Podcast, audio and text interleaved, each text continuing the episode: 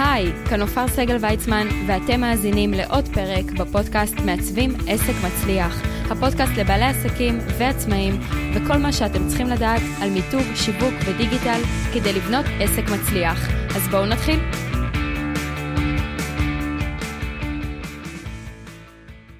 אז שלום לכולם, אני נופר סגל ויצמן, ברוכים הבאים לעוד פרק, והיום אנחנו נדבר על שפה גרפית, ולמה בעצם חשוב ליצור שפה גרפית מזוהה לעסק שלכם.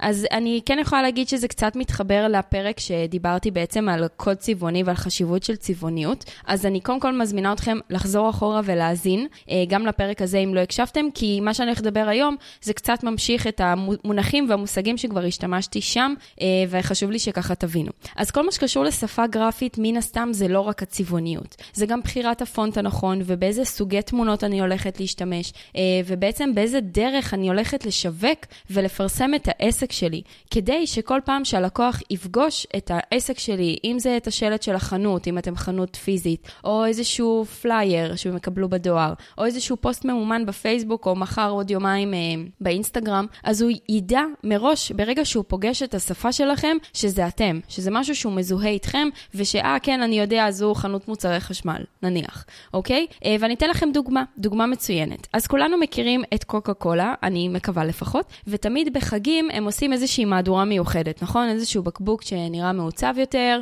אני מדברת על התווית עצמה, התווית האדומה, אה, ומשהו שהוא קצת יותר חגיגי. אני כן אגיד אה, שמה עשתה אחת בעצם מרשתות הסופרמרקטים, אני בכוונה לא מציימת שמות כי אין לי טעם להכפיש פה איזושהי חברה או משהו בסגנון, אלא באמת לתת לכם דוגמה מוחשית שמי שנתקל, אני בטוחה שהוא ידע על מה אני מדברת. אז אחת מרשתות הסופר, הסופרמרקטים אה, הידועה בארץ, בעצם יצרה לעצמה איזשהו בקבוק קולה, עם תווית אדומה, ואיזושהי ליגטורה כזו, משהו מעוצב, שמרגיש כמו מהדורה מיוחדת ומוגבלת של חג של קוקה קולה. מה שקרה להרבה כוחות ואנשים שהסתובבו בסופר, שהם חשבו שזה קוקה קולה, הגיעו הביתה.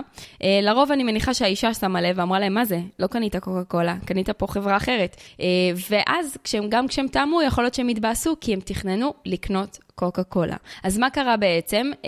הלקוח שהסתובב בסופר זיהה מותג לפי הצבעוניות והשפה הגרפית שהוא כבר רגיל, כי תמיד נראית ככה מהדורה מיוחדת של קוקה קולה, אה, ובעצם הגיע הביתה וגילה שהוא קנה מישהו שחיכה את זה, אני לא יודעת בדיוק מה המטרה, לא יודעת אם זה היה במכוון או שזה קרה במקרה, אבל זה too much the same thing. אוקיי? אה, ומה שחשוב באמת, כשאתה מותג, זה שכשיש משהו שהוא כל כך מזוהה איתך, אז אנשים כבר רגילים לזה. זאת אומרת, זה כבר בתת מודע. תבינו שהמוח שלנו עובד בתבניות, וכשהוא פוגש משהו חדש, הוא מנסה לשייך את זה למשהו שהוא כבר ראה בעבר, לאיזשהו צבע שהוא חווה בעבר, אה, ובאמת למשהו שהוא כבר מכיר וראה. לכן, ככל שתטפטפו כל הזמן את הצבעוניות שלכם, את השפה הגרפית שמזוהה איתכם, את בחירת התמונות הנכונה שמתאימה למותג שלכם, גם מבחינת... מבחינה צבעונית, קונספטואלית, אמ, אז זה משהו שכשהלקוח יגלול בפייסבוק והאצבע הזאת עובדת שעות על גבי שעות ביום, אוקיי? הוא יעצור, כי הוא כבר מכיר, הוא כבר זיהה, הוא כבר יודע, גם אם הלוגו שלכם לא יהיה שם, הוא ידע על מה מדובר.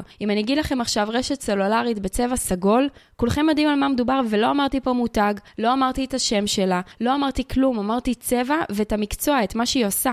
זה הכל. זה כוח של מותג, לבנות משהו שהוא כל כך מזוהה איתכם, שהוא הולך איתכם לכל מקום. וחשוב להקפיד עליו בכל נכס דיגיטלי, כמו לפני שני פרקים שדיברנו, ובכל דבר שאתם מדפיסים לדפוס, או בעצם מניחים בדיגיטל, גם אם זה בפייסבוק, גם אם זה בקאבר פייסבוק שלכם, או בכל פוסט שאתם מעלים, אם אתם מעלים פוסט שהוא בלי הלוגו שלכם, אז שלפחות יהיה איזשהו חיבור בשפה ובנראות. עכשיו, דבר נוסף שלא דיברתי עליו, זה באמת כל מה שקשור לפונטים בשפה הגרפית שלכם. כשבנו לכם את המותג שלכם, את המיתוג, סליחה, אמ, אז יש גם את בחירת הפונטים הספציפית שמתאימה לעסק שלכם, וחשוב להמשיך להשתמש בה. גם אם זה אומר שעכשיו תצטרכו לרכוש את אותו פונט, ופונטים יכולים לעלות בין uh, אה, 100 שקלים פחות או יותר, אני מדברת על פונטים בעברית, בין 100 שקלים ל-300 למשקל אחד. משקל זה אומר שהוא או דק או רגיל או בולד בעצם, אוקיי?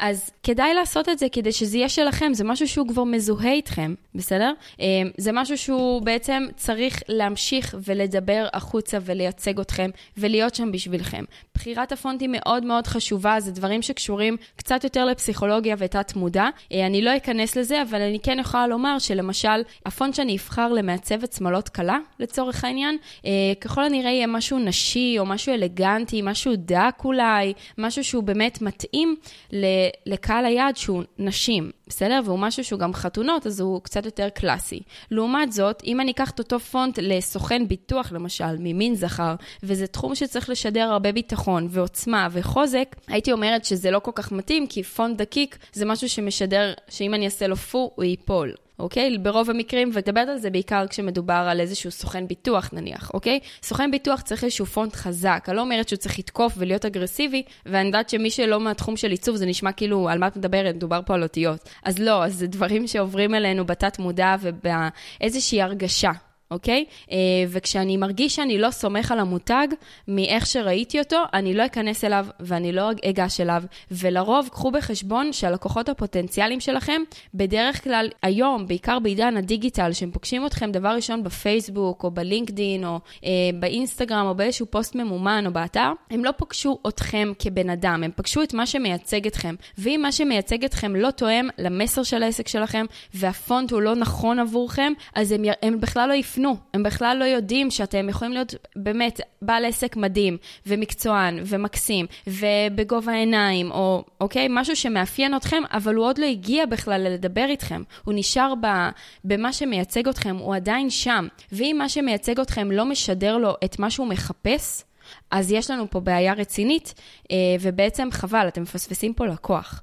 וכל זה כי לא שמרתם על איזושהי שפה גרפית אחידה, שתלווה ככה את כל המותג שלכם בכל דבר. אז שני טיפים להיום, זה דבר ראשון לשאול את המעצב או המעצבת שבנו לכם את המיתוג, מה הפונטים שהשתמשנו ואיפה קניתם אותם, כדי שתוכלו לקנות אותם גם בעצמכם, כדי שתוכלו להשתמש בהם אה, בכל דבר שאתם מעלים. שוב, בהתאם לפרק הקודם על אה, תמונות חינמיות, אז כדאי לבדוק גם את רישיון השימוש של הפונטים, לוודא שאתם... אה, לא חורגים מרישיון השימוש. אה, כבר אומרת שלאתרים זה רישיון שימוש אחר, אז קחו בחשבון, זה דבר ראשון. ודבר שני, לבחור את התמונות הנכונות ואת הצבעוניות הנכונה לכם. אה, מי שמכיר את העסק שלי, ציווי design למשל, אז הצבעוניות שלי היא טורקיז. אני בדרך כלל משתדלת לחפש תמונות בצבע טורקיז, ואם לא, אז אני עושה להן איזשהו עיבוד פוטושופי, כדי שכן יהיו בצבעוניות שלי.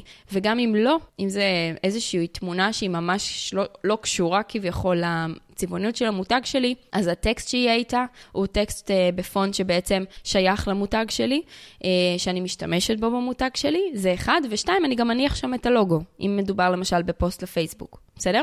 אז עד כאן לפרק הזה, ועכשיו החלק החשוב ביותר זה לשמוע מכם המאזינים, איך היה לכם, אם אתם מכירים מישהו שהפרק הזה יכול לעזור לו, שילחו לו את הלינק ושתפו אותו.